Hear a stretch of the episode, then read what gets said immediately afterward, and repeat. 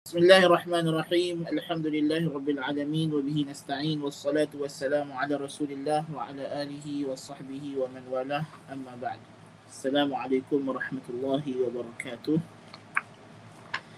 Jadi hari ini kita akan menyambung bacaan kita dalam kitab Ad-Da' wa Dawa dan uh, perbincangan kita pada hari ini meneruskan perkataan musannif rahimahullah subhanahu rahimahullah taala. Setelah mana dia menceritakan kepada kita tentang perasaan cinta al-hub yang tidak dicela cinta kepada Allah Subhanahu wa taala. Poinnya kita kata nak bagi tahu kata bahawa cinta perasaan cinta itu daripada ia ditumpahkan kepada makhluk sewajarnya ia ditumpahkan sepenuhnya kepada Al-Khaliq Jalla wa Ala. Kemudian dia kata faslun wa amma mahabbatun niswan fala lawma 'ala al-muhibb fiha bal hiya min kamalihi وقد امتن الله سبحانه بها على عباده فقال ومن آياته أن خلق لكم من أنفسكم أزواجا لتسكنوا إليها وجعل بينكم مودة ورحمة إن في ذلك لآيات لقوم إن في ذلك لآيات لقوم يتفكرون.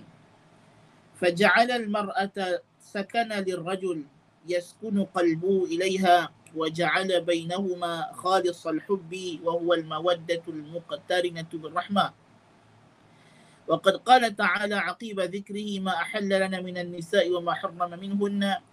يريد الله ليبين لكم ويهديكم سنن الذين من قبلكم ويتوب عليكم والله عليم حكيم.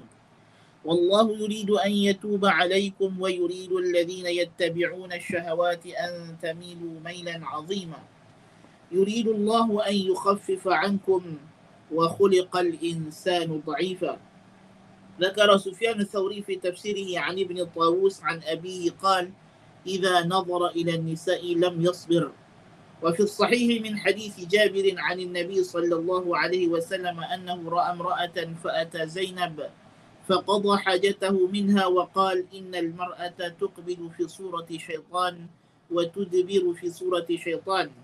فإذا رأى أحدكم امرأة فأعجبته فليأتي أهله فإن ذلك يرد ما في نفسه ففي هذا الحديث عدة فوائد baik kemudian dia kata ada pun cinta lelaki kepada isteri kepada pasangan ya maka ini tidak ada celaan sama sekali kerana ini adalah di antara cinta yang dipanggil cinta tabi'i ya cinta tabi'i. Bahkan ini di antara kesempurnaan makhluk. Bahawa dia mencintai pasangannya lelaki mencintai wanita wanita mencintai lelaki. Dan Allah Subhanahu wa taala telah mengungkit nikmat ini sebagai salah satu nikmat yang Allah anugerahkan kepada makhluknya. Sebagaimana dalam surah Ar-Rum ayat 21 dan di antara tanda-tanda kebesarannya dia menciptakan bagi kamu daripada jenis kamu sendiri pasangan-pasangan supaya kamu tenang kepadanya. Dan dia jadikan antara kamu itu cinta dan rahmat belah kasihan. Sesungguhnya pada perkara tersebut ada tanda-tanda bagi orang yang berfikir. Maka Allah Subhanahu wa taala jadikan wanita itu sebagai sakana. Tempat tinggal. Tempat bertenangnya hati. Seorang lelaki. Dan Allah jadikan di antara mereka itu cinta yang murni. Iaitulah al-mawaddah yang disertai dengan rahmah rasa cinta yang disertai dengan belas kasihan.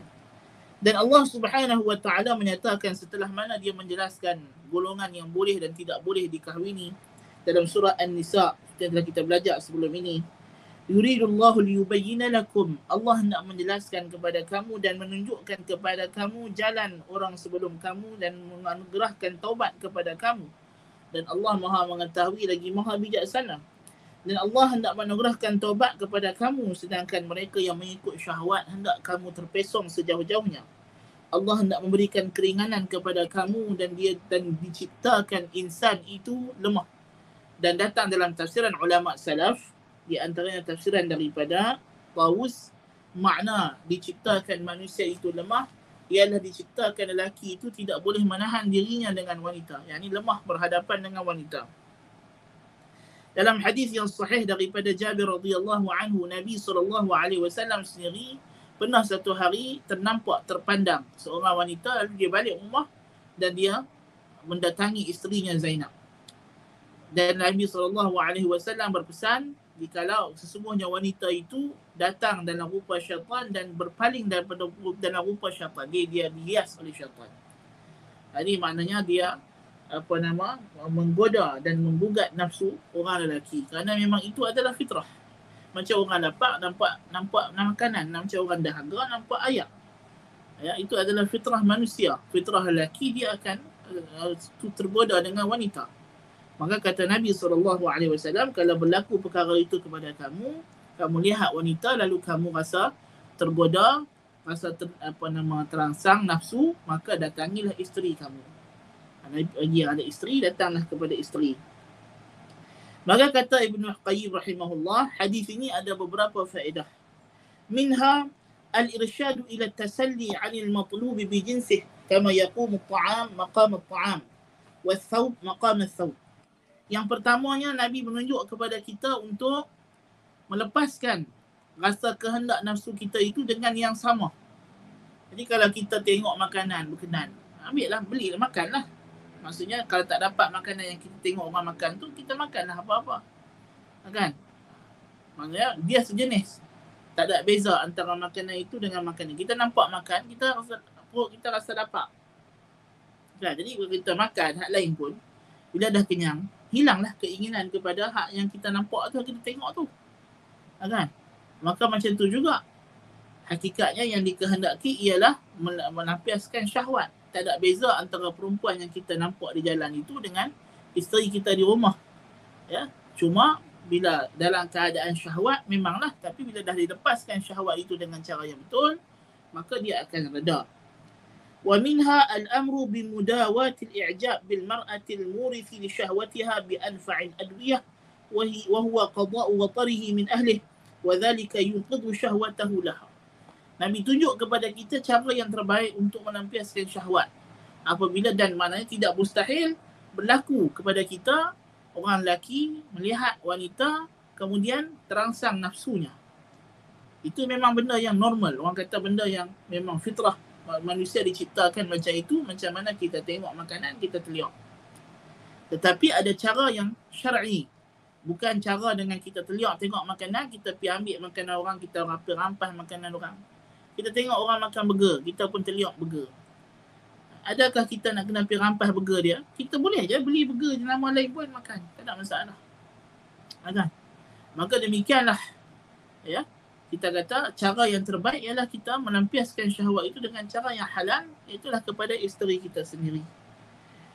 وهذا كما أرشد المتحابين إلى النكاح كما في سنن ابن ماجه مرفوعة لم يرى للمتحابين مثل النكاح demikian juga Nabi memberikan solusi kepada lelaki dan wanita yang jatuh cinta yang belum berkahwin. Nabi kata dalam hadis dalam sunnah Ibnu Majah tidak ada yang lebih baik bagi orang yang bercinta melainkan berkahwin. Laki dan perempuan kalau dah berkenan jatuh cinta, tidak ada apa halangan kahwin. Itu adalah cara yang terbaik. فنكاح المعشوقة هو دواء العشق الذي جعله الله دواءه شرعا وقدرا. Kerana mengahwini wanita yang dicintai yang kita dah berkenan, dah berge, dah jadi berahi kepadanya itu adalah penawar kepada rasa berahi tersebut ya Allah jadikan dia sebagai ubat secara syarak dan secara takdir. Wa bi tadawa Dawud alaihi salam wa lam yartakib nabiyullah muharrama wa inna ma tazawwaja al-mar'ah wa dhammaha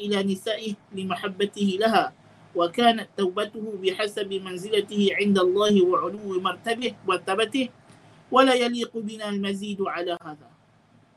Dan demikianlah yang dilakukan Nabi Allah Daud alaihissalam. Nabi Daud alaihissalam nampak satu perempuan dia berkenan. Ya, sedangkan dia dah ada 99 isteri. Ya, tentulah dalam syariat Nabi terdahulu ya, siapa nama uh, had poligami itu berbeza. Ya. Lalu dia kahwin dia cukup 100. Ya. Tapi datanglah riwayat cerita-cerita palsu Bani Israel ni macam-macam lah. Dia buat cerita yang tak elok pasal Nabi Daud AS. Ya. Tetapi ha, uh, yang sahihnya, yang betulnya Nabi Daud telah mengahwini wanita itu dengan cara yang syar'i, cara yang baik, cara yang elok. Ya.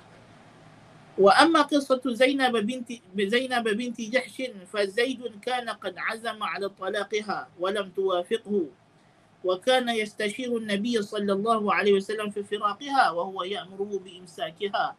فعلم رسول الله صلى الله عليه وسلم أنه فارقها ولا بد فأخفى في نفسه أن يتزوجها إذا فارقها زيد.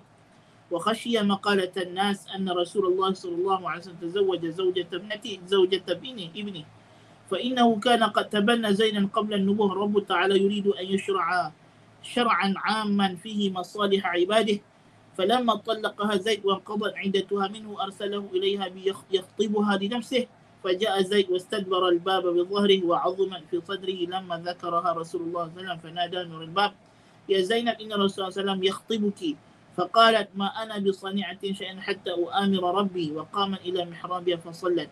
فتولى الله عز وجل نكاحها من رسوله بنفسه وعقد النكاح له فوق عرشه وجاء الوحي بذلك. فلما قضى زيد منها وطرا وطرا زوجناكها. فقام رسول الله صلى الله عليه وسلم لوقته فدخل عليه فكانت تفخر على نساء النبي صلى الله عليه وسلم بذلك وتقول أنتن زوجكن أهليكن وزوجني الله من فوق سبع سماوات. فهذه قصة رسول الله صلى الله عليه وسلم مع زينب. Demikian juga cerita Nabi dengan Zainab. Bukan Nabi dok berkenan dia bini orang. Ha, kan? yang sebetulnya kata Ibn Qayyim rahimahullah ta'ala Nabi SAW dah tahu dah kata Zaid ni memang akan cerai juga bini dia Zainab binti Jahshin kot mana pun sebab memang Nabi tengok uh, memang dia dah berazam memang dia tak mau sungguh jadi Nabi SAW bila dah tahu kata Zaid nak cerai bini dia Nabi pun berkenan lah dan tentulah berkenan itu kerana Allah Ta'ala memang dah nak jadikan Zainab itu min ummahatil mu'minin kerana kedudukan dan kemuliaannya. Ya. Dan di antaranya ialah kerana ada satu perkara yang Allah Ta'ala nak batalkan daripada adat jahiliah. Yang mesti benda itu dibuat oleh Nabi sendiri. Yang kalau Nabi tak buat benda ini, benda itu akan berbekas dalam hati orang Arab. Walaupun diizinkan mungkin dengan nas, tetapi dia tidak sama dengan kalau Nabi sendiri yang lakukan benda tersebut. Iaitulah membatalkan syariat jahiliah yang menjadikan anak angkat macam anak sendiri dan isteri anak angkat macam menantu sendiri. Tak boleh kahwin sampai bila-bila.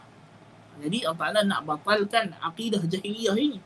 Dan dengan cara ini sahajalah akidah ini akan tercabut daripada akarnya, daripada hati golongan uh, Arab ketika itu. Jadi bila Nabi SAW telah ceraikan Zainab, eh, apa nama Zaid ibn Harith, Zaid telah menceraikan Zainab uh, binti Jahsh radhiyallahu anha. Maka Nabi SAW telah melamarnya. Ya. Tetapi Zainab ketika itu rasa segan. Maka dia kata aku tidak akan menerima lamaran itu sehingga apa nama sehingga uh, apa aku ber, ber, ber, ber, ber, istikharah kepada Allah Taala maka Allah menjawab jawapan itu dengan jawapan yang paling uh, agung sekali. Allah Ta'ala sendiri yang menikahkan mereka uh, di atas arasnya. Sebab itulah Zainab semenjak daripada hari itu dia berbangga sebab dia satu-satunya isteri Nabi SAW daripada kalangan ummahatul mu'minin yang Allah Ta'ala sendiri akad nikah di atas arash Allahu Akbar kabira. Maka itu adalah cerita Zainab ولا ريب أن النبي صلى الله عليه وسلم قد حبب إليه النساء كما في الصحيح من حديث أنس عنه صلى الله عليه وسلم حبب إلي من دنياكم النساء وطيب وجعلت قرة عيني في الصلاة dan tentulah Nabi SAW macam mana Nabi sebut telah diberikan rasa cinta kepada aku daripada urusan, urusan dunia kamu ini dua perkara wanita dan wangi-wangian eh, Nabi diberikan rasa cinta kepada isteri-isterinya dan ini adalah kesempurnaan kamalur rijal.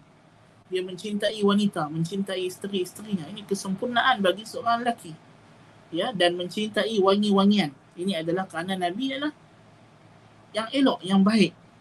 Dan dijadikan penerang mataku dalam salat. Wahada lafzul hadis.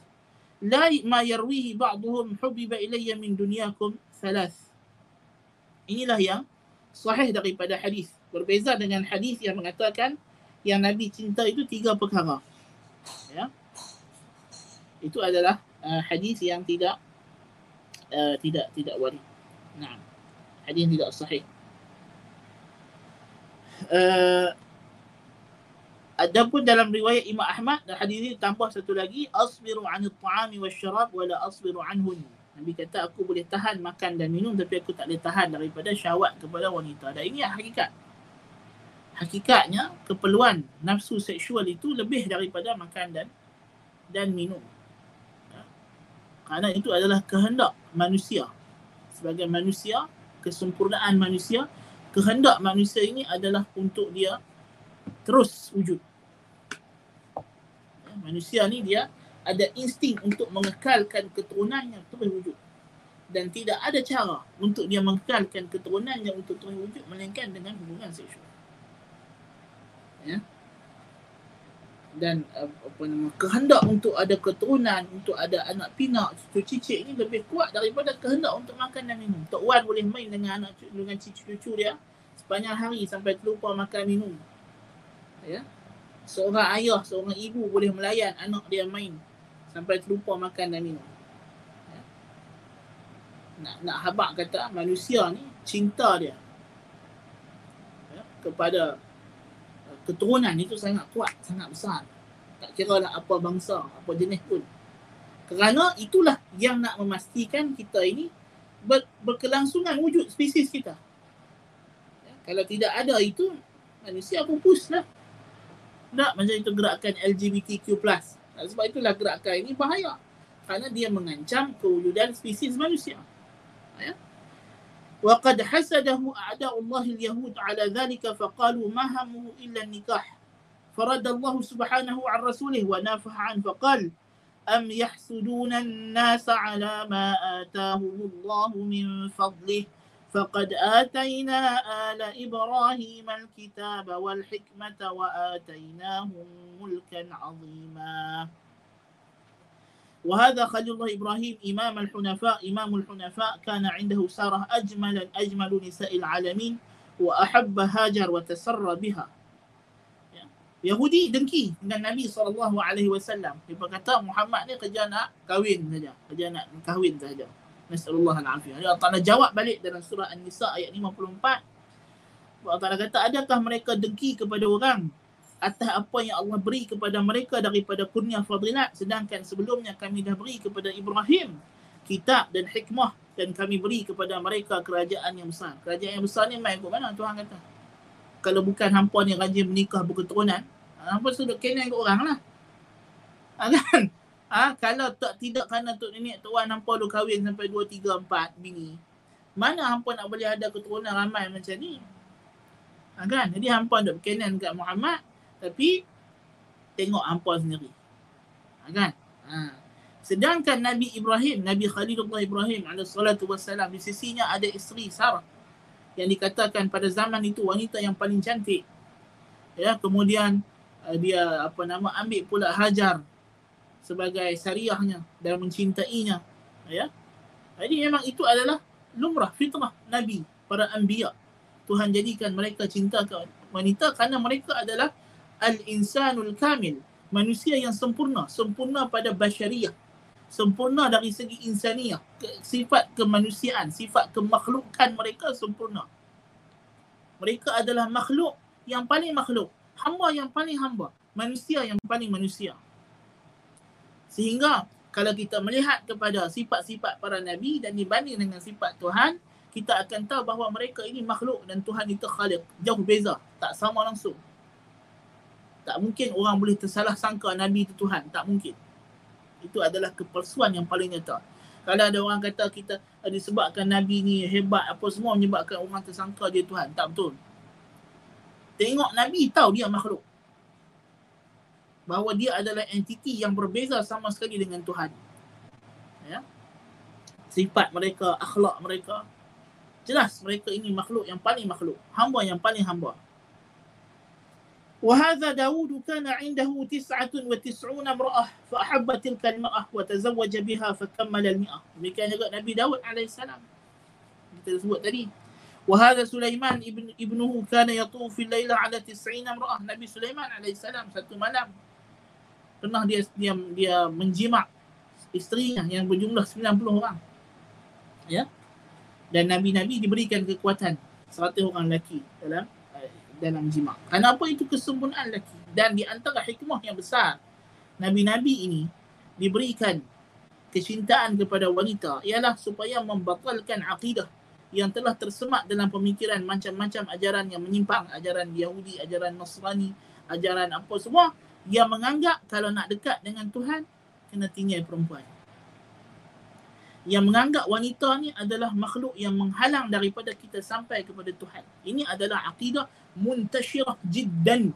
Akidah yang tersebar begitu luas dalam kalangan masyarakat manusia pada zaman itu. Bahkan sampai zaman hari ini. Wanita dianggap makhluk yang jijik, makhluk yang keji yang menjadi punca dosa. Yang mana apabila kita terlalu banyak berhubungan dengan wanita, maka kita dianggap telah jauh daripada Tuhan itu adalah uh, apa nama akidah yang muntashirah. Jadi Allah Taala jadikan para anbiya mereka selaku makhluk yang paling dekat dengan Tuhan. Adalah yang paling banyak dikelilingi hidup mereka oleh wanita. Menunjukkan bahawa wanita bukan jijik. Wanita bukan makhluk yang hina. Wanita tidak menghalang kita dekat dengan Allah Subhanahu wa taala.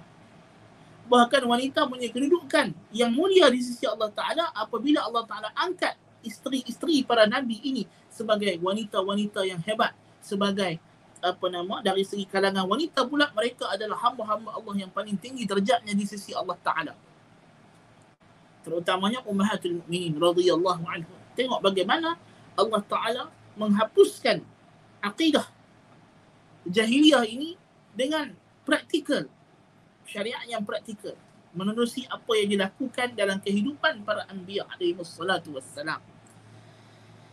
Kerana dia di antara akidah yang sangat kuat akarnya dalam masyarakat jahiliyah.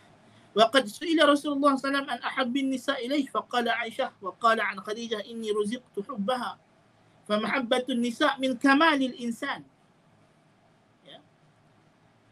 Ditanya kepada Nabi tentang orang yang paling dia cintai lalu dia kata Aisyah dan di, dan berkenaan dengan Khadijah Nabi kata aku telah diberikan rezeki oleh Allah untuk mencintainya sampai mati Nabi tak pernah lupa Khadijah radhiyallahu anha Maka mencintai wanita itu termasuk kesempurnaan manusia kesempurnaan orang lelaki qala ibn Abbas radhiyallahu anhu ma khairu hadhihi al-ummah aktharuha nisaan umat yang paling yang terbaik dalam umat ini itu Nabi sallallahu alaihi wasallam yang paling ramai isterinya وقد ذكر الإمام أحمد أن عبد الله بن عمر وقع في سهمه يوم جلولاء جارية كأن عنقها كأن عنقها عنقها إبريق فضة قال عبد الله فما صبرت أن قبلتها والناس ينظرون Ibnu Umar radhiyallahu anhu dalam peperangan Jawlaula telah dapat satu jariah wanita eh, ha, tawanan perang hamba sahaya. Yang mana wanita itu sangat cantik putih melepak sampai dikatakan tengkoknya macam ceret perak. Allahu akbar. Dan kata Ibn Umar aku tak tahan nak cium dia sampai aku walaupun orang tengah duduk tengok punya punya suka dapat apa nama uh, uh, perempuan tersebut dalam miliknya. وبهذا احتج الإمام أحمد على جواز الاستمتاع من المسبية قبل الاستبراء بغير الوطء بخلاف الأمة المشترى والفرق بينهما أنه لا يتوهم انفساخ الملك في المسبية بخلاف المشترى فقد ينفسخ فيها الملك mustamti'an bi amati ghairi dengan perbuatan inilah Ibnu ya, Imam Ahmad berhujah bolehnya ber, apa nama mengadakan hubungan seksual ataupun bersuka-suka dengan wanita yang ditawan dalam peperangan sebelum istibra dengan bukannya bukan bukan dengan uh, wat'i bukan dengan hubungan uh, bukan dengan intercourse tapi dengan cara yang lain uh, maksudnya cium peluk dan sebagainya dibolehkan serta merta bagi wanita yang diperoleh dalam tawanan perang. Berbeza dengan wanita yang dibeli.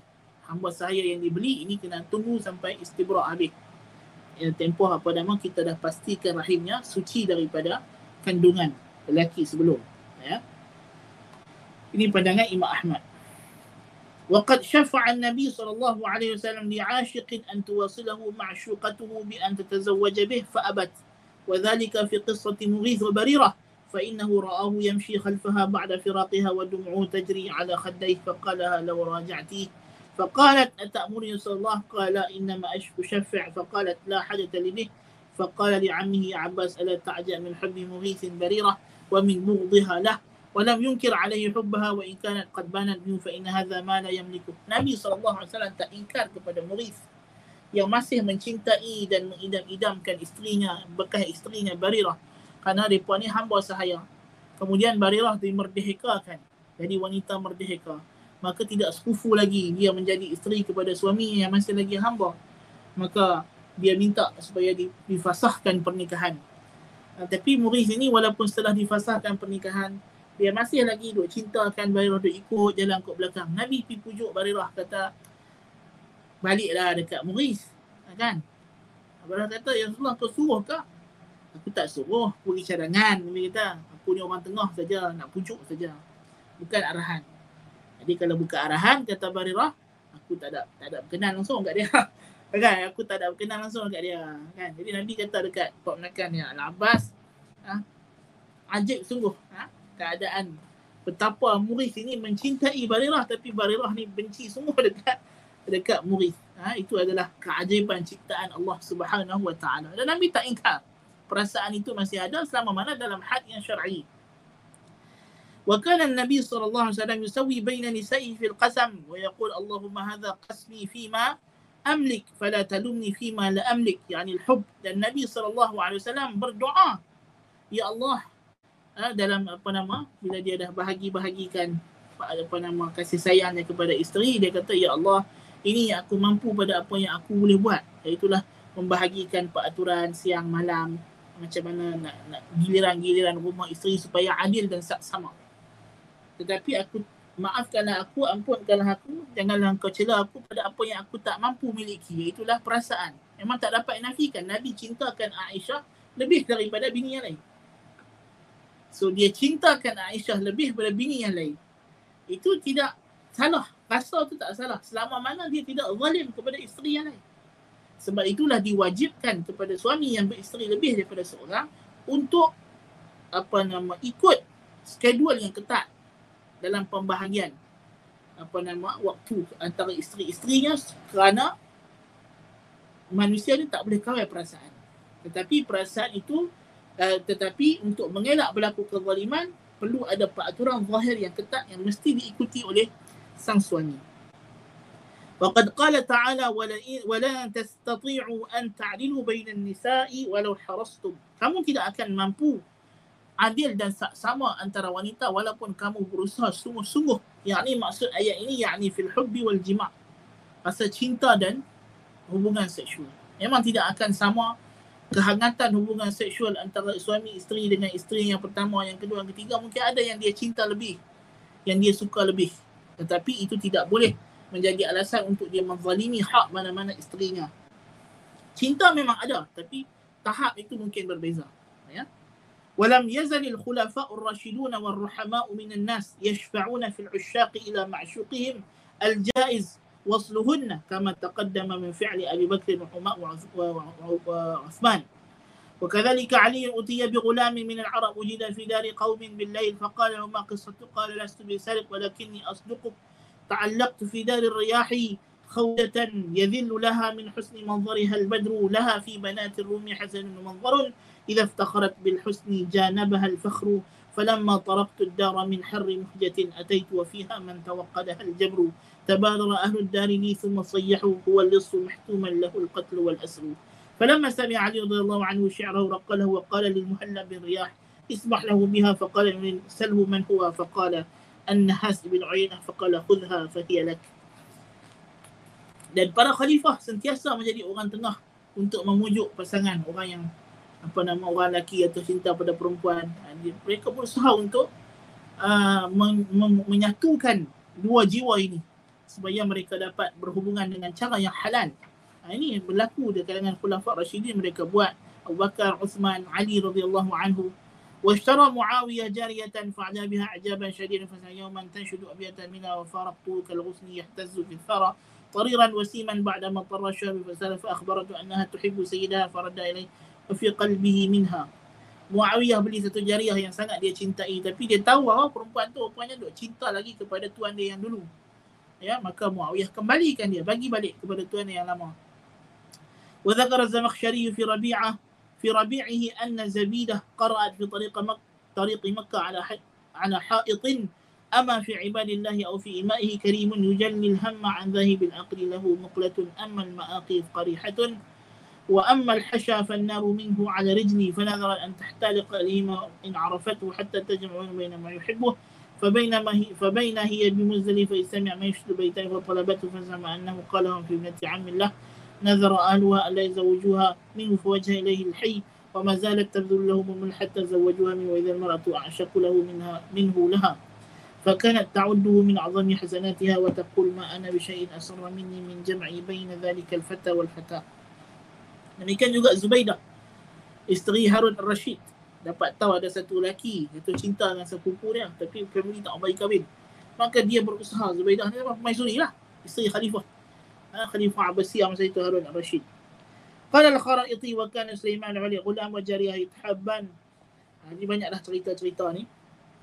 Kan demikian juga Sulaiman ibn Abdul Malik pun sama. Eh, cerita mana khulafa Rashidin tak pernah menghalang Uh, khulafa-khulafa dalam Islam tak pernah menganggap bahawa uh, apa nama jatuh cinta laki perempuan ni satu yang aib ataupun keji. Tapi mereka bagi mereka cara yang terbaik yang Nabi sendiri anjurkan ialah kalau dah berkenan kahwin. Kalau dah berkenan kahwin. Ya. Fa'ishqun nisa'i salah satu aqsam dia kata kemudian Ibn Qayyim tafsirkan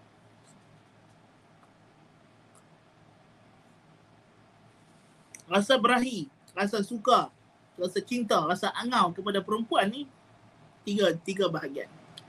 Ishqun huwa qurbatun wa ta'ah. Satunya yang merupakan boleh mendekatkan kita kepada Allah dan taat. Wa huwa ishqur rajul imra'atahu wa jariyatah. Itulah rasa cinta seorang lelaki kepada isterinya atau jariah yang dia miliki. Wa hadha al-ishqu nafi'un فإنه أدعى إلى المقاصد التي شرع الله لها النكاح وأكف للبصر وللقلب عن التطلع إلى غير أهله ولهذا يحمل هذا العاشق عند الله وعند الناس yang ini sangat dipuji dan bermanfaat kerana dia membantu kita kepada dekat kepada Allah Ta'ala dan menghalang daripada perkara-perkara yang tidak elok berlaku. Ya? Maka cinta suami isteri adalah cinta yang paling dipuji di sisi Allah Subhanahu Wa Ta'ala kerana dia adalah cinta yang membendung daripada berlakunya maksiat. Wa ishqun huwa maqtun min Allah wa bu'dun min rahmatih wa huwa adarru syai'in 'ala al-'abdi fi dinihi wa dunyah wa huwa ishqul murdan.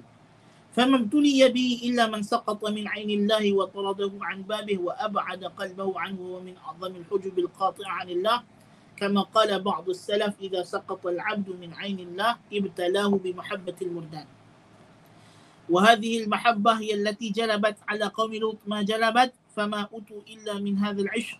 قال تعالى لعمرك إنهم لفي سكرتهم يعمهون. ودواء هذا الداء الدوي الاستعانة بمقلب القلوب وصدق اللجء إليه والاشتغال بذكره والتعوض بحبه وقربه والتفكر في الألم الذي يعقبه هذا العشق واللذة التي تفوته به. فيترتب عليه فوات أعظم محبوب وحصول أعظم مكروه. فإن أقدمت نفسه على هذا وآثرته فليكبر عليها تكبيرة على على الجنازة وليعلم أن البلاء قد أحاط به. Yang kedua cinta LGBT. Cinta sejenis yang ini yang paling bahaya yang mengundang kemurkaan Tuhan yang mana inilah yang menyebabkan musnahnya kaum Lut dan tidak di, tidaklah Allah Taala timpakan penyakit yang sebegini rupa melainkan kepada orang yang dia benci sangat. Nasallahu al-afiyah. Dan ubat bagi penyakit ini ialah sentiasa bermohon pertolongan kepada Allah Taala. Berlindung kepadanya dengan sungguh-sungguh menyebutkan diri dengan mengingati Allah. Menukar rasa cinta itu dengan cinta kepada Allah dan mendekatkan diri kepada Allah. Sentiasa berfikir tentang kesakitan yang akan ditimpakan kepadanya disebabkan cinta yang ngarut ini. Dan kelazatan yang dia terlepas disebabkan maksiat yang dia sedang seronok buat Ya, tapi kalau dah tak payah juga Ibn Qayyim kata kalau dah nasihat dah semua dah tak mau dengar, tak mau peduli. Dia rasa ni adalah hak peribadi dia. Dia rasa ini adalah benda yang normal. Ha, ini adalah hak manusia dia kata tak ada tak ada beza cinta lelaki perempuan, perempuan perempuan, lelaki lelaki. Dia kata benda tu sama saja. Kalau dah sampai ke tahap macam itu, maka kata Ibn Qayyim takbirlah empat takbir jenazah atas orang macam ni, hati dia dah mati. نسأل الله العافية. والقسم الثالث من العشق عشق مباح لا يملك. كعشق من وصفت له امرأة جميلة أو رآها فجأة من غير قصد فأورثه ذلك عشقا لها ولم يحدث له ذلك العشق معصية. فهذا لا يملك ولا يعاقب عليه والأنفع له مدافعته والاشتغال ما والواجب على هذا أن يكتم ويعف ويصبر على بلواه فيثيب الله على ذلك ويعوضه على صبره lillah wa ifatihi wa tarkihi ta'ata hawa wa ithari mardatillahi wa ma'indah. Yang ketiga, rasa cinta kepada perempuan yang tidak ada kemampuan untuk kita menanganinya, iaitulah macam orang yang nampak terpandang perempuan rasa suka, berkenan. Kan? Ataupun diceritakan pada satu perempuan jatuh cinta. Yang ini Ibn Qayyim kata pada asalnya dia tidak dicela, tidak salah selama mana dia tidak melakukan perkara-perkara yang berlawanan dengan syarak. Dan yang utama yang paling baik bagi dirinya adalah dia juga menghilangkan rasa tersebut daripada dirinya dengan uh, perkara-perkara yang telah dinyatakan itulah dengan apa nama uh, lakukan ibadat dan sebagainya dan wajib untuk dia menyembunyikan perasaannya ini. Jadi yang perempuan yang dia jatuh cinta itu dah ada suami, dah ada orang yang uh, berkenan kepadanya yang akan melangsungkan perkahwinan dengannya dan seumpamanya maka itu tidak patut dia merosakkan rumah tangga orang dan sebagainya patutnya dia berusaha menghilangkan perasaan tersebut di dirinya itu yang wajib baginya dia apa menyimpan dan bersabar atas ujian yang Allah timpakan kepadanya dan minta perlindungan kepada Allah daripada melakukan maksiat faslun wal usyaqu thalathatu aqsam منهم من يعشق الجمال المطلق ومنهم من يعشق الجمال المقيد سواء طمع بوصاله أو لم يطمع ومنهم من لا يعشق إلا من يطمع في الوصول إليه وبين هذه الأنواع تفاوت في القوة والضعف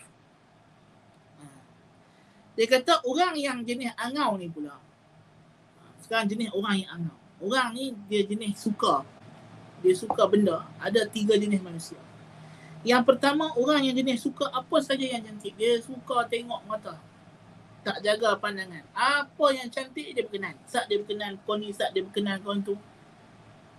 Ya, pasal bagi dia asal cantik dia berkenan. Kan? Yang kedua, orang yang berkenan dengan jenis kecantikan tertentu. Dia mungkin ada taste dia yang ter- tertentu. Mungkin uh, walaupun perempuan ni cantik tapi bagi dia dia tak suka. Kan? Dia ada jenis dia. Kalau jenis macam ni, ha, bagi dia cantik. Yang ni dia tak kira. Sama ada dia boleh dapat, dia tak boleh dapat, dia suka.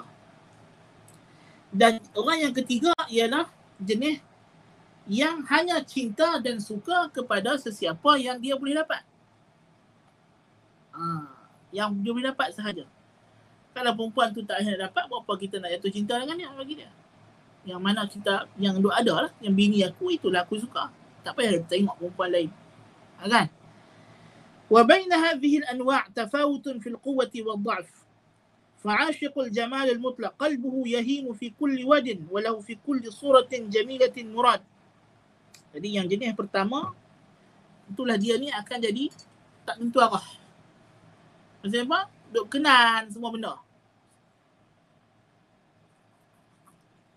dia duk berkenan semua benda dia tak tentu arah tak ada hala tuju ha, dia akan menyusahkan diri dia sendiri فهذا عشقه واسع ولكنه غير ثابت كثير التنقل orang yang macam ni cinta dia takkan tetap. Ha, dan ini orang macam ni lah kadang-kadang dia jenis ada orang jenis kahwin cerai kahwin cerai. Nah, dia kahwin tak cerai. Sebab dia tak boleh tetap dengan satu perempuan. Memang ada orang macam ni. Ha? dia cinta dia tak boleh lama. Ha?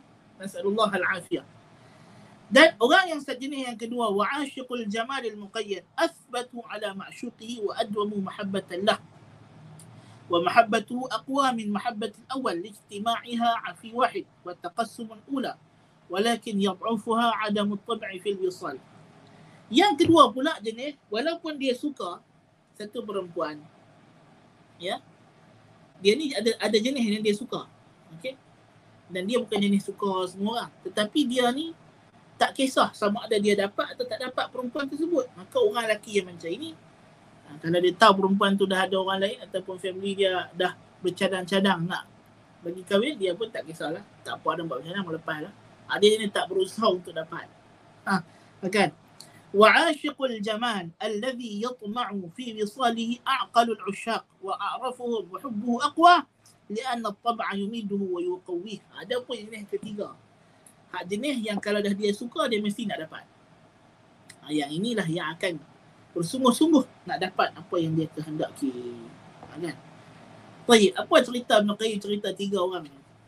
Ha, kan? Kaitan dia dengan uh, hubbun nisa' Pasal Ibn Qayyim nak bagi tahu sebenarnya itulah juga perumpamaan dalam ibadah ini. Kan? Dalam, dalam dalam ibadah ini dalam kita nak mencari kebaikan, kita nak mencari redha Allah Subhanahu Wa Taala, kita kena jadi golongan yang jenis ketiga. Macam mana kamu kalau kamu suka satu perempuan, kamu usaha sungguh-sungguh. Yang pertama kamu kena pastikan kamu bukan jenis suka semua. Pastikan dulu benda yang kamu suka tu apa. Maksudnya benda tu memang layak yang betul yang disukai. Bukan asal cantik suka. Pastikan dia sesuai.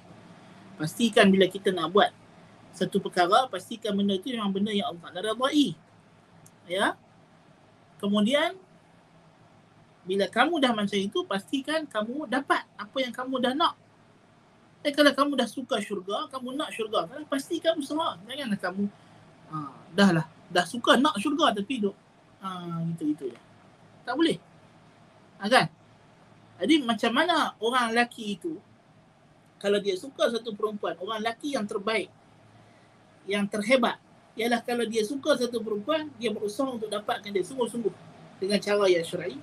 Maka hamba Allah Ta'ala yang terbaik itu ialah yang dah tahu kata kebaikan itu ialah melakukan amal taat kepada Allah, meninggalkan maksiat kepada Allah. Bukan sahaja dia tahu dia suka benda tersebut dia suka kebaikan dia suka amal salih dan dia bersungguh-sungguh nak dapatkan pahala dan ganjaran daripada Allah Subhanahu wa taala. Itu poin yang nak bawa okey bukan semata-mata nak cerita pasal eh, cinta lelaki perempuan. Itu kan ha. dan penutup kita ini perakhirannya adalah Ibn Qayyim rahimahullah uh, menceritakan tentang hadis. Man ashiqa fa'affa famat uh, mata syahidat siapa yang jatuh cinta kemudian dia uh, apa nama dia uh, sembunyikan perasaan cintanya itu maka dia mati syahid hadis ini hadis yang masyhur diriwayat oleh Suaid ibn Sa'id dan diingkari oleh majoriti ulama-ulama hadis bahawa hadis ini adalah hadis Nabi sallallahu alaihi wasallam tetapi Ibn Qayyim rahimahullah rahimahullah taala mentarjihkan bahawa hadis ini adalah mauquf daripada ucapan Ibnu Abbas radhiyallahu anhuma. Maka dari sudut itulah kata Ibn Qayyim rahimahullah uh, apa nama uh, hakikatnya hadis ini maknanya ada wajah untuk kita fahami. Kerana dia hadis mauquf yang sahih kepada Ibnu Abbas radhiyallahu anhuma.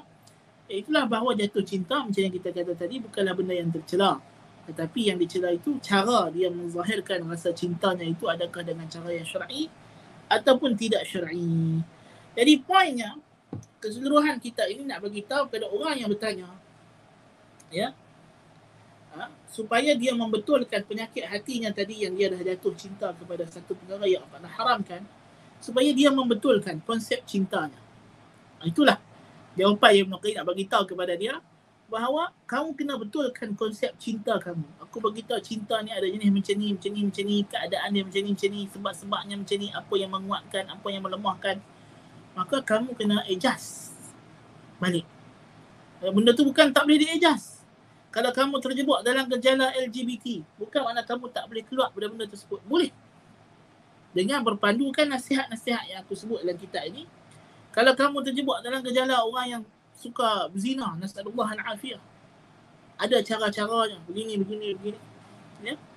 Sebab itu dia ceritakan tentang cinta ni semua pasal orang yang bertanya soalan itu maksiatnya adalah daripada jenis ini. Maksiat dalam bentuk apa nama maksiat seksual, jenayah seksual.